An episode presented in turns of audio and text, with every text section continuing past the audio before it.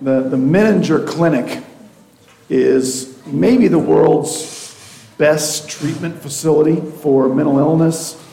Uh, they treat anxiety, they treat addiction, they treat eating disorders, they treat all kinds of psychiatric issues. Um, it was founded by the late Dr. Karl uh, Menninger. It was in Topeka, Kansas back then. It's in uh, Houston, I think, now. Um, and because Dr. Menninger helped so many people, that his practice grew extremely rapidly. It got big fast. And during those, that sort of second stage of that clinic, he found himself pretty frustrated in what were suddenly lagging results. They were doing the same like treatments, the same processes with the people with the same kind of problems, but the, the results weren't as good. And so he, he really started studying and, and examining what was going on, and then he put a new plan into place. And on a hunch that he had. And the plan was this he got all of the staff uh, together and he ordered in a loving way, but he ordered that everyone doctors, nurses, orderlies, staff treat all of their patients more lovingly. That was the plan. What he, what he thought was that the stress of this growing practice and the, the crunch of having so many patients, it put so much stress on the staff, it was working over into their attitudes, and it was a barrier to people, the healing that people needed. So that was the plan. Everybody has to be more loving. And six months later, he looked at kind of their data from the past six months, and they were right back to being as as beneficial to people as they ever had been. Human beings need love. Now, ultimately, the love we need comes from God. And the only way, the Bible's very clear, the only way you and I can be loved by God is if we approach God through the cross. There's no other way to receive God's love than the way He has loved us first through the sacrifice of his son. Once we are Christians, though, we are supposed to sort of go to the spigot of God's love at the cross and fill up, and then we are supposed to sort of distribute love on God's behalf toward a world that needs it so badly. Where we're at in the book of Romans, sort of the big picture. We spent 11 chapters talking about the belief system of Christianity. And now in chapter 12, 12 1 through 15 13, Paul's going to teach us what the Christian life looks like. What should my life be like if I believe Romans 1 through 11? If I'm redeemed, saved, justified by faith in Christ, as Paul would say it. He said the most logical thing we can do is to give our bodies back to God as a sacrifice, living, holy, and pleasing to God. Everything we're going to be studying for the next couple of months, except for Christmas, is about what that looks like. If I'm a living sacrifice, I will look like whatever we're going to study. From the small picture, we're, we're in a little mini subsection of that about loving others. We started it last week. Paul said, if we are a living sacrifice, we will love other people. And we defined love this way last week love is the desire to and the work put towards seeing God's best done in someone else's life. So if I love you with a biblical love, that means I want to see God's definition, what God would say is best, happening in your life. And I'm willing to work towards seeing that done. That's what loving someone else means. We talked a lot about that last week. Today's passage is a continuation of even that sentence we were reading last week. So if you weren't here last week and you haven't seen that, I would, I would really encourage you to go on our Facebook page, uh, search for Imperial Berean on YouTube, and you'll find it on there, or the audio through our website. What is love? Because that's what we've been commanded to love one another.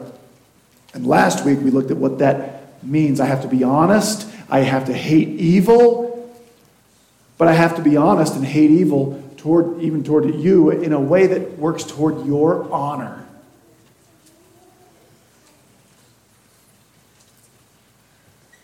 That's where we're at, where we pick up this morning. And today, as Paul continues to teach us to love one another, before we go on, I, I think I need to let you in on a, a little secret about loving people, and that's this loving others can be exhausting. Loving others can be very thankless, very difficult. And I think it's very important that you know this. Because I think it's really easy as Christians to maybe hear a sermon like last week or this week and kind of go, you know, he's right. I'm supposed to work to see God's best in someone else's life. I'm going to do this. And it's really easy to sort of dip our toe in that water and try it out. But if we do that, we might discover an interesting thing. The people we're trying to love don't necessarily love us back. And it's not how we think this is going to go down. We, we do have romantic notions about love. We tend to think that love is about what I get out of this, how this makes me feel. And so we try to do something like the Bible tells us or Pastor Matt tells us to do, and we try to love somebody else. We want to see God's best done in their life, and then we find out they don't even want God's best in their own life. Or they, they, they don't see my love as being love, and they attack me. And so we go, well, well, that stinks. I'm not doing that anymore.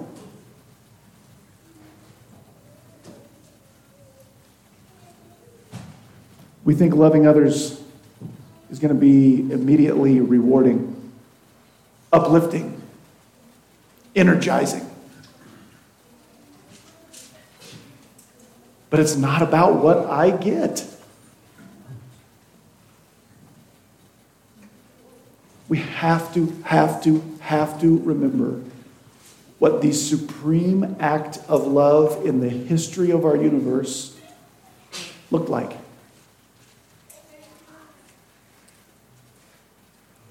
It wasn't energizing to the Lord. It wasn't, uh, it didn't feel good. Like it was, it was humiliating, it was painful. Loving people can be difficult, frustrating work. Which brings me to this very important question Do you remember the original Karate Kid movie? Do you remember when Daniel san convinced Mr. Miyagi to teach him the karate. This is an old reference, so sorry. So this kid Daniel, he, he, he this, this great teacher, he, he convinced him to teach him karate. And so he shows up and he thinks training is going to be like, we're going to break some boards and then I'm going to be a ninja, right? But what was his training like? Say the words, some of you know it. All right, wax on, wax off. Right? Sandy floor, big circle. Right? Paint defense, up, down, up, down. Uh, whole fence. Both side. Right? And Daniel San's like, I didn't sign up for this. I just want to kick some fools. Right? I didn't come here to do your chores. And he had no idea that they were headed someplace good. When we decide to get into the business of loving people, it's easy to think that life is going to be like the All Valley Karate Championships and everybody's going to think I'm awesome for how loving of a guy I am. It is much more wax on, wax off, sandy floor, big circles, paint the fence over and over and over. But listen, we're going someplace good. We will get there. It will ultimately be worth it. Love will win in the end. But I don't want you to be misled because I'm encouraging you to get out there and, and, love folks, love one another, love people outside of this, uh, this congregation. But I don't want you to be misled in thinking this is going to be awesome. It's not always. There are times where, where is encouraging and uplifting. But it's not consistently, it's just not. If you want your life to be safe and easy, don't love. If you want your life to be safe and easy, don't love. It's easier and it's safer. I didn't say it's better. I didn't say it's more Christ honoring because it's not. Look at what C.S. Lewis wrote about this in his book, The Four Loves. He said, To love at all is to be vulnerable. Love anything, and your heart will certainly be wrung and possibly be broken. If you want to make sure of keeping your heart intact, you must give your heart to no one, not even to an animal. You, you want to wrap it up carefully around with hobbies and little luxuries. Avoid all entanglements. Lock it up safe in the casket or the coffin of your selfishness. But know this in that casket, it'll be safe, it'll be dark, but it'll be motionless and airless. Your heart will change. It won't be broken, it will become unbreakable, impenetrable, irredeemable. And then later in the work, he says this the only place outside of heaven where you can be perfectly safe from all the dangers of love is in hell. No one will ever have to worry about loving someone else there.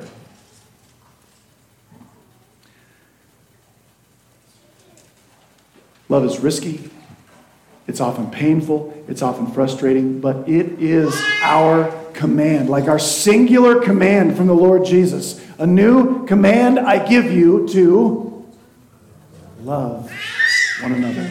Where we pick up today, Paul has just told us already, verses 9 and 10. We won't look at those today, but he's told us to have a real and a true love for one another. But Paul knows how hard of work this is. So that's why he says today what he says today. Romans chapter 12, verses 11 through 16. There's our passage. They read this way. So notice this isn't a capital letter. This is continuing on from what he's already said about having a real, honest, non hypocritical um, love that, that uh, hates evil and goes after the honor of another person. And Paul says this not lagging behind in diligence, fervent in spirit, serving the Lord rejoicing in hope, preserve, persevering in tribulation, devoted to prayer, contri- contributing to the needs of the saints, practicing hospitality. Bless those who persecute you, bless and do not curse. Rejoice with those who rejoice, and weep with those who weep. Be of the same mind toward one another. Do not be haughty or arrogant in mind, but associate with the lowly. Do not be wise in your own estimation. There's our passage. Now, here's what I see Paul doing in this passage. He's already told us to love. He knows how hard this that is. So in verses 11 and 12, Paul lays out for us what I'm going to call love's persistence cycle. If you want to get in the business of loving other people, this is the cycle you've got to be in. That's verses 11 and 12. Paul starts Verse 11 saying this do not lag in zeal. He's talking about loving others. Do not lag in zeal, or, uh, and, or in other words, be enthusiastic in spirit. Basically, Paul's saying this I just told you to love people. So if you want to do that, step one is this stay diligent to love people. You have to be intentional and decide, I'm going to love people. It doesn't just accidentally happen. If you just convinced yourself you're a loving person, but you can't really point at anything you do to work towards God's best in someone else, I might want to just search my heart. Am I diligent in loving others? Don't lag in that. Hang in there. Don't quit. It's easy to quit. This word for be enthusiastic, zeo is the, is the Greek word. You know what that's the Greek word for? Boiling. Paul says, boil in your spirit to love one another. This is one of those places, some of your Bibles might have a capital S here on this spirit, which is fine. It's one of those places where I can't tell you if Paul means to boil in your own spirit or through the Holy Spirit. For a Christian, I don't think it matters. But there's no capital letters in the Greek, so you can't tell. But Paul's just saying you've got to stay fired up to keep loving people. Be diligent. That's step one. So maybe ask yourself what kind of things kindle my fire, bring me to a simmer to love other people? I need to identify some of those things and do those things. We'd better stay in the Word. For me, like certain Christian music that's like out of my love language, there are times where I, I, go in my office, I pull my little blind down, and I just sing to the Lord. It kindles my fire to love others. Some of us need an accountability partner to challenge us to be what are you doing to love someone? What, what kindles, what, what stokes your fire to love someone else? We need to figure out what that is. Do more of that. Because step one, be diligent. Don't lag in zeal for loving other people. That's step one. Now, step two is right here. Paul says, serve the Lord. So he's told us to love. He's told us to be diligent, to hang in there. Don't quit. I know it's easy to quit. And step two is this remember, it is the Lord you are serving, even though you are loving a different person. Here's why that is important to keep in mind. Because the nature of love. He told us last week it has to be non hypocritical, it's got to hate evil, it's got to work toward the honor of the other person. If I love someone with that kind of biblical love, um, they won't always like it. They won't always respond well. The microphone's really struggling this morning, sorry. Um, so I'd better go in with a mindset like, Lord, I am doing this for you. I'm not doing this for what I might get out of this. I'm doing this out of an act of obedience and love because I want to give my life, my body back to you as that living sacrifice. This is sacrificial. I am doing this for the Lord. Stay diligent to love others and keep in mind, ultimately, it is the Lord you serve when you love someone else. Because the Lord can be, can be pleased with that act of love, even if the person I am loving is not. I've got to keep that. It helps me not quit. So be diligent, understand you're serving the Lord. Step three is this, very much related rejoice in hope. And I'm going to add in parentheses rejoice in hope, not in results. Rejoice in your hope, O Christian, not in the results you get after you love someone. I'm going to explain this by asking you to imagine a hypothetical, your own individual hypothetical. If you are going to do one thing this next week, to love someone else, just to work toward helping them know you want to see God's best done in their life. You have to hate evil. You have to be honest. But you have to work toward their honor. Okay, imagine something. Now, just in your in your flesh, just the way you're naturally built, what would make the difference in how you feel about that interaction when you get done? What makes the difference whether or not you celebrate that or feel really terrible after it's done? What would make the difference? My assumption is what will make the difference is how that person responds when you go toward them. Right? Right? I make this plan and I, I go, maybe I, I have to go have a difficult conversation with my brother John. Right? I've seen something that we need to work through, and so I'm going to go. But in my mind, John repents in tears and sackcloth and ashes. Right? But in reality, he tells me to get bent and kick rocks. Right? I can't control his response. So I better make sure that I have my joy. I'm going to get my joy from my real hope. Not in, in this case, John's response. So, what, what is your hope, O Christian? Your hope is built on nothing less than Jesus' blood and righteousness, right? Your hope has already hid with Christ on high. Your hope is a reality, a living hope that can't be taken away. It's stored in heaven for you. You're being preserved for it. That is your hope. That's where I get my joy.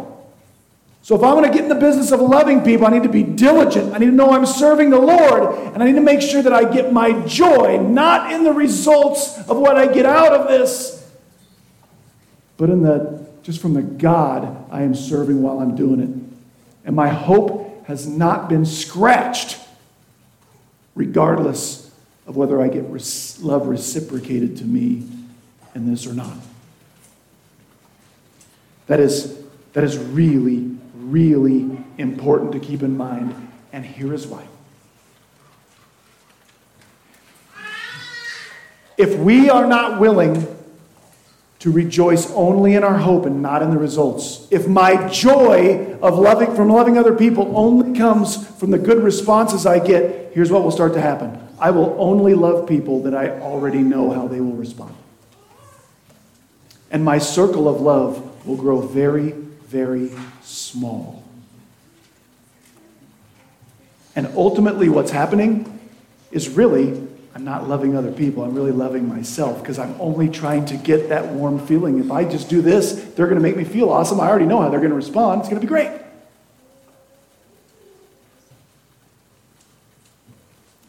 And we're missing out on loving the people who need love the most.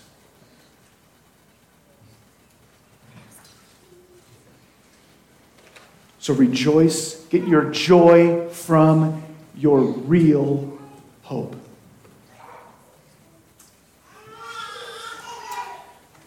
Not in reciprocation, not in results, in Christ alone. When you get the results you would like, and when you get results you really hate. So, so far, be stay fired up to love people. It's our job, it's our command. Make sure you remember you're serving the Lord and rejoice in your hope not in the results. Step four. Speaking of not getting the results you would like, next thing Paul says is endure in suffering. Now, that doesn't sound like this is always going to go well, does it?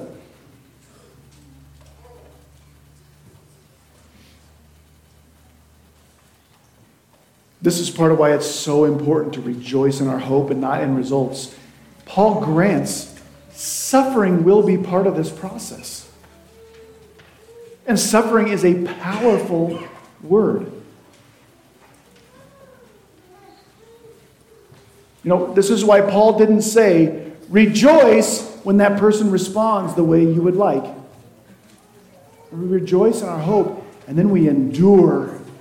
Sometimes we get to rejoice in their response too. I'm not saying you don't rejoice if your sister repents right? Or if the, the situation gets worked out or that other person is really moved. We can rejoice in those things too.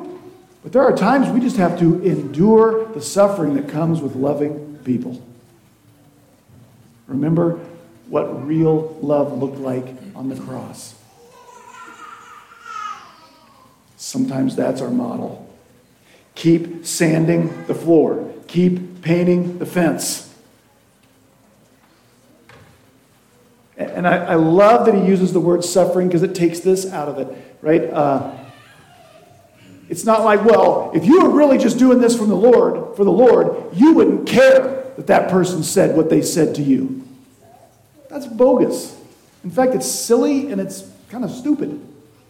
When people say hurtful things, sometimes it, I don't know, hurts.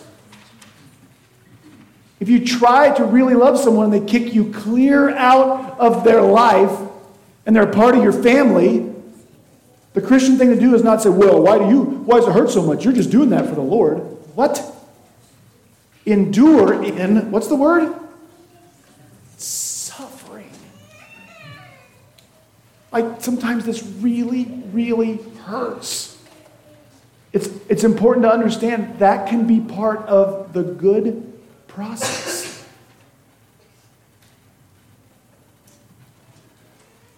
Stay fired up to love. Understand you're serving the Lord. Rejoice in your real hope, not in the results or the reciprocation. Endure suffering when it happens. And then, step five, persist in prayer.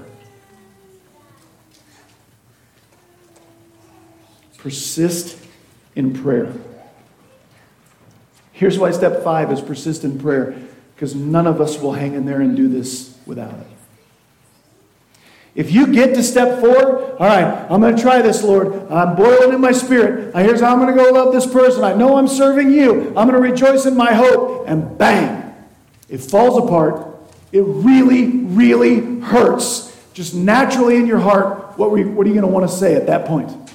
I am done. I am never doing this again. Step five is the only thing that will get us out of that. In fact, here's where we will stop naturally. If suffering ever happens from loving someone else, we're like, whoop, I'm out, I'm done. And I think I know why we don't want to pray about that. Because I know why I don't want to pray about that. Because in my spirit, I know if I go to the Lord, I know what He's going to tell me. And I don't want to hear it. Because he's going to tell me, Maxwell, sand the floor. Big circle.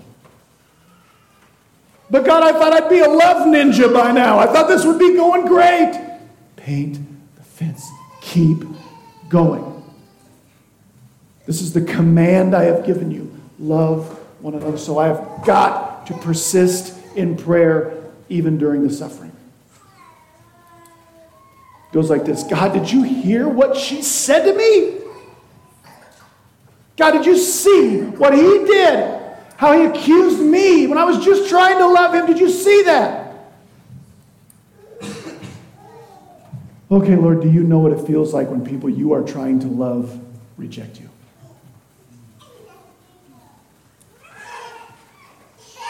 God, is this how it made you feel when I rejected you? Even when you were loving me. Is this what Paul means, Lord, by sharing in your sufferings?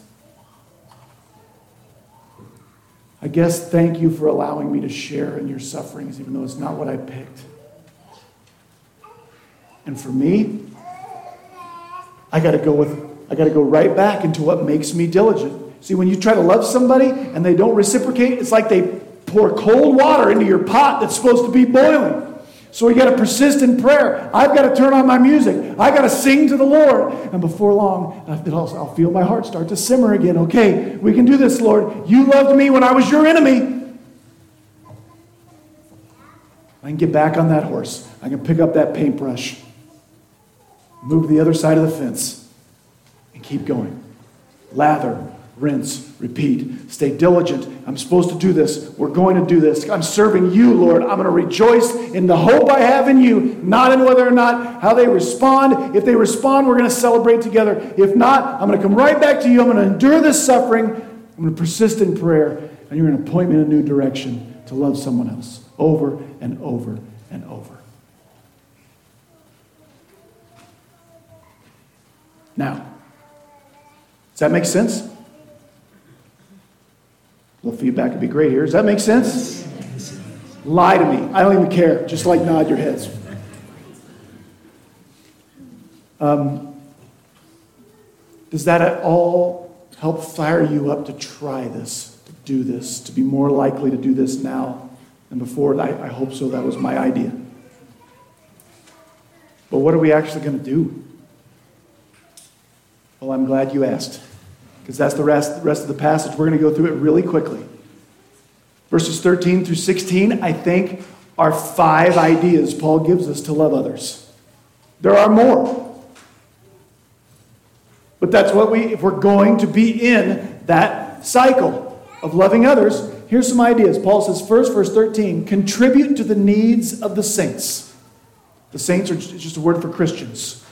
In the New Testament, the word saint was not some uh, extra class. The varsity Christians is just what they called people who believe in Jesus. This was very true in Paul's day, or very needed in Paul's day. Christianity, first, attracted a lot of poor people, it always has. And second, there were sometimes ramifications for converting to Christ. People lost jobs and stuff like that. That still happens in parts of the country. But that doesn't mean it's not still important for us. The church has a special responsibility to meet the financial needs of its own. Hang in there. Keep doing that's one way we one thing we can do to love others. That's one idea. Next one right here. Another idea, pursue hospitality. Some of our English versions say practice hospitality. I like this one better because it's a, I think it's a stronger word. Pursue, look for, intentionally ways to get people in your home, especially people in your church, to share a meal together. Something happens when we eat together. Pursue this. Again, not just the people that you know will react well. Oh, but Pastor Matt, now that you've said this, this is going to seem so forced and it's going to be weird and it's going to be awkward and don't tell me who to have over to my house. You know what Paul would say?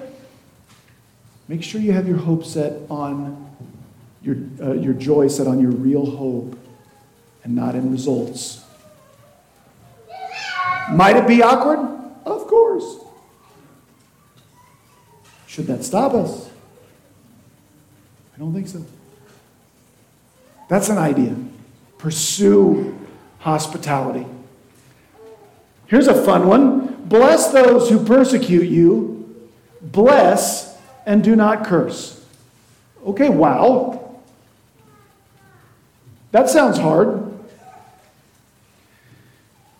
Romans 12, 2, Paul said, um, don't conform to this world, be transformed. You want to be different from the world in a good way? The people who are mean to you, bless them. Ask God to bless them. Refuse to desire what is bad for them. Do something kind for the one who is mean. This is a uniquely Christian ethic when Jesus made this up. This is Paul reiterating what Jesus taught earlier, and it was brand new. There's a reason no one had thought of this one before, right? Next idea rejoice with those who rejoice and weep with those who weep. There's two things there. I want to put them together. Pay attention to the order. Paul says, rejoice with those who rejoice first, because I'm pretty sure it's the hard one. Weep with those who weep, for most of us comes a little easier. It's, for most of us, it's hard to not feel bad when someone else is going through something really terrible. Right? You don't have to like them all that much. If one of their parents dies, you, you can't help it, right? If every time something bad is happening for someone else, you just kind of go into a place in your heart where well, they probably had it coming, like you have some heart work to do. You've had your heart locked away too long. We, I need to help you. That one's easier. But when someone else is rejoicing in something in this world, when someone else's business is doing really well, when someone else's crops are yielding really high and they market their grain at just the right time, when someone else's kid gets the spot in the starting lineup, when, when someone else's kid gets a super high score on the ACT or gets invited to the birthday party, just naturally, what are the emotions that pop up in your heart? How many of you said, I rejoice? Okay, good. We don't have to switch to a passage online now. So, what do we do with that? Did you know what Paul commanded us right here? Rejoice with those who rejoice. What do we do? You know what we do? First thing we do is we have to recognize that jealousy and that envy and that hatred I feel is actually wrong. I have to, I, that's called confession. Like it's natural, it's normal, but I got to stop playing the game where I justify it.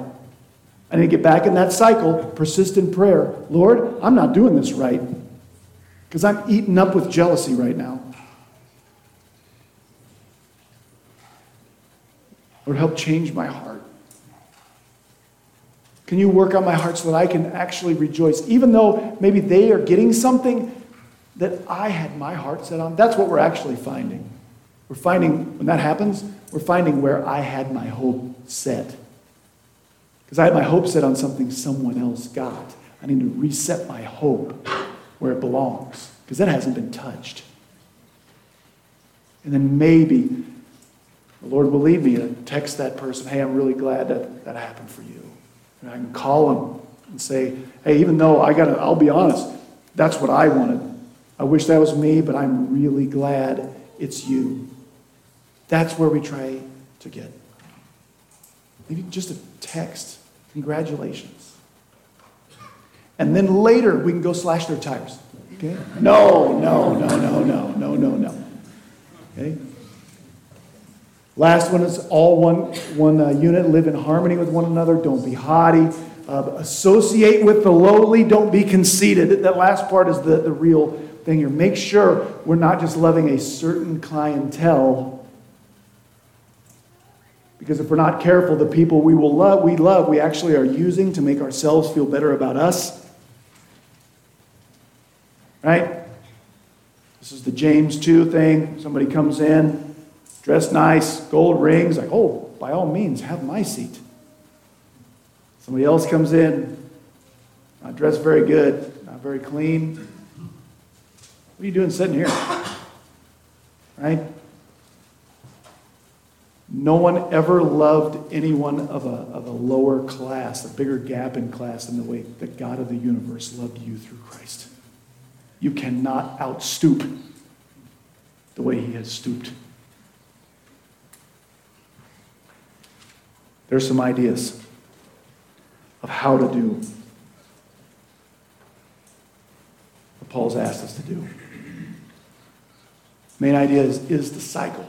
Stay diligent, boiling in your spirit to love others. Remember, it's the Lord you are serving. Rejoice in your actual hope. Don't try to get your, your hope in results, it'll shrink your love um, opportunities and circle.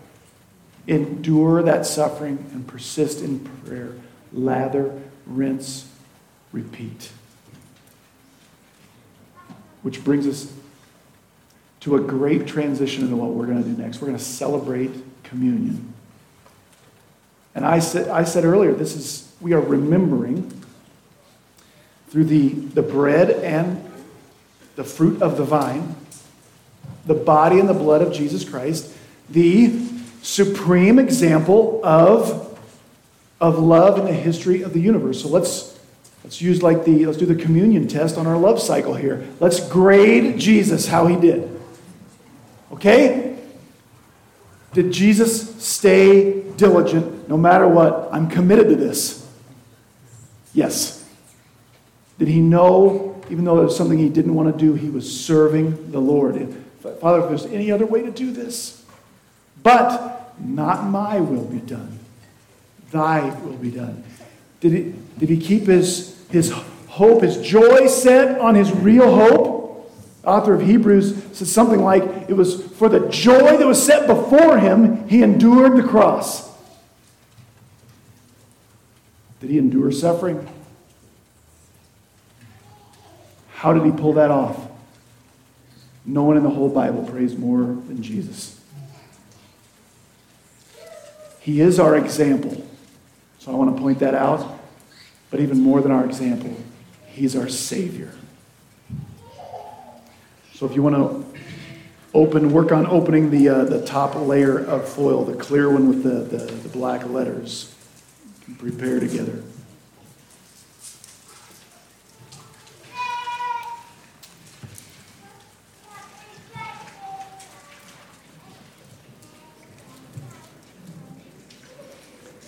Pray with me. Father God, we hold these little wafers of bread in our hand as a way to remind us that your Son was diligent to love. He served you even though it was difficult. He, he made sure that his, his joy, his, his hope was fixed on the joy that was coming for him. He endured great suffering He persisted in prayer. He is our example. But first, He was our Savior. He went through what He went through to love us.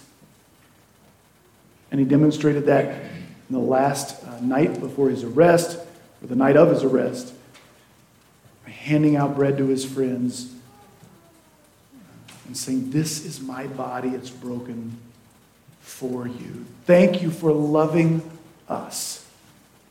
In Jesus' name, I amen. Do this in remembrance of the Lord Jesus.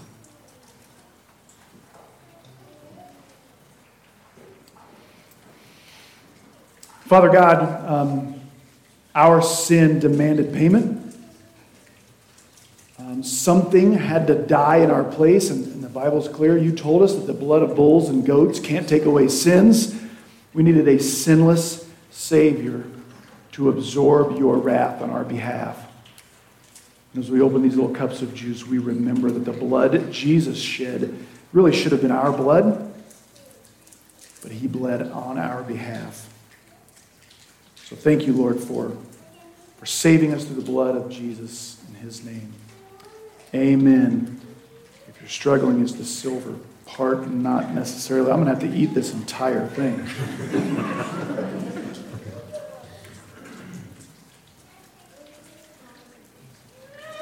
Hmm.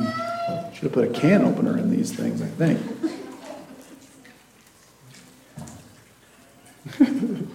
oh, about there. Okay.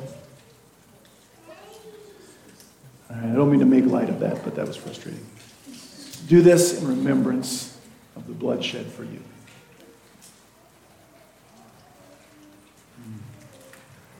Amen.